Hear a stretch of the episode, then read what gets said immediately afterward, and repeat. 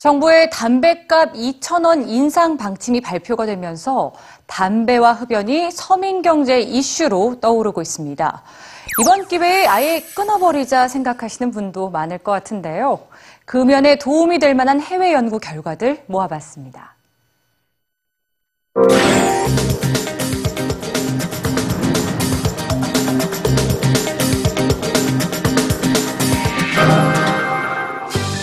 왜 어떤 사람은 쉽게 끊고 어떤 사람은 늘 작심삼일일까요? 금연은 단지 의지의 차이일까요? 미국 펜실베니아 대학 연구진에 따르면 금연에 쉽게 성공하는 사람들은 어떤 일에 대한 보상에 민감한 사람일 확률이 높다고 합니다. 피실험자들에게 12시간 금연 후 상금이 걸린 카드 맞추기 게임을 하게 했습니다.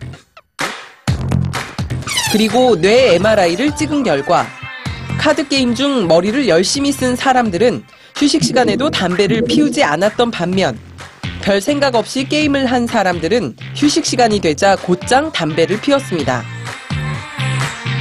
게임 중 활성화되었던 뇌 부위는 바로 상금이라는 보상과 관련된 부위였습니다.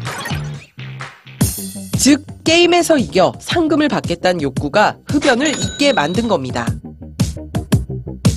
다시 말해 보상에 민감한 이들의 경우 금연에 따른 적절한 보상을 제시하면 금연 성공률이 높아진다는 거죠.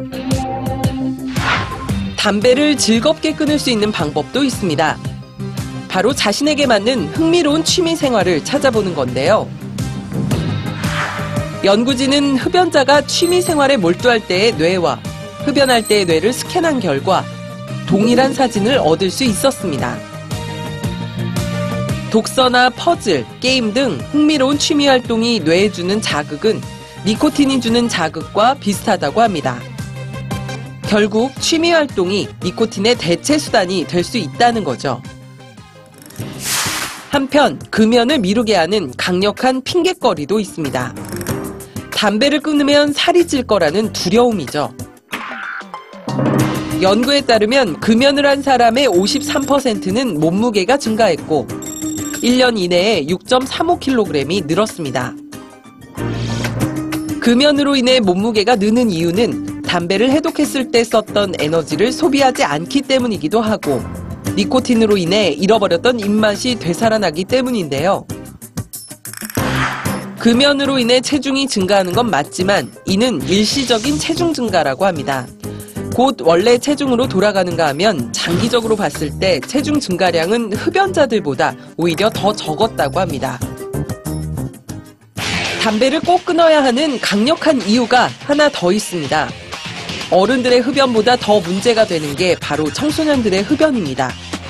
청소년들을 금연시킬 수 있는 가장 쉬운 방법은 바로 부모들이 담배를 끊는 것이라고 합니다.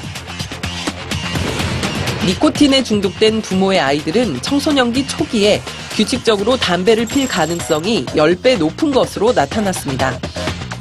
그리고 부모들이 담배를 핀 기간이 1년 늘어날 때마다 자녀들이 중증 흡연을 할 가능성이 그만큼 높아진다고 하는군요. 그리고 마지막으로 금연을 도와줄 수 있는 섬뜩한 진실이 하나 있습니다. 전문가들은 100년 전의 담배와 지금의 담배는 전혀 다른 물질이라고 말합니다.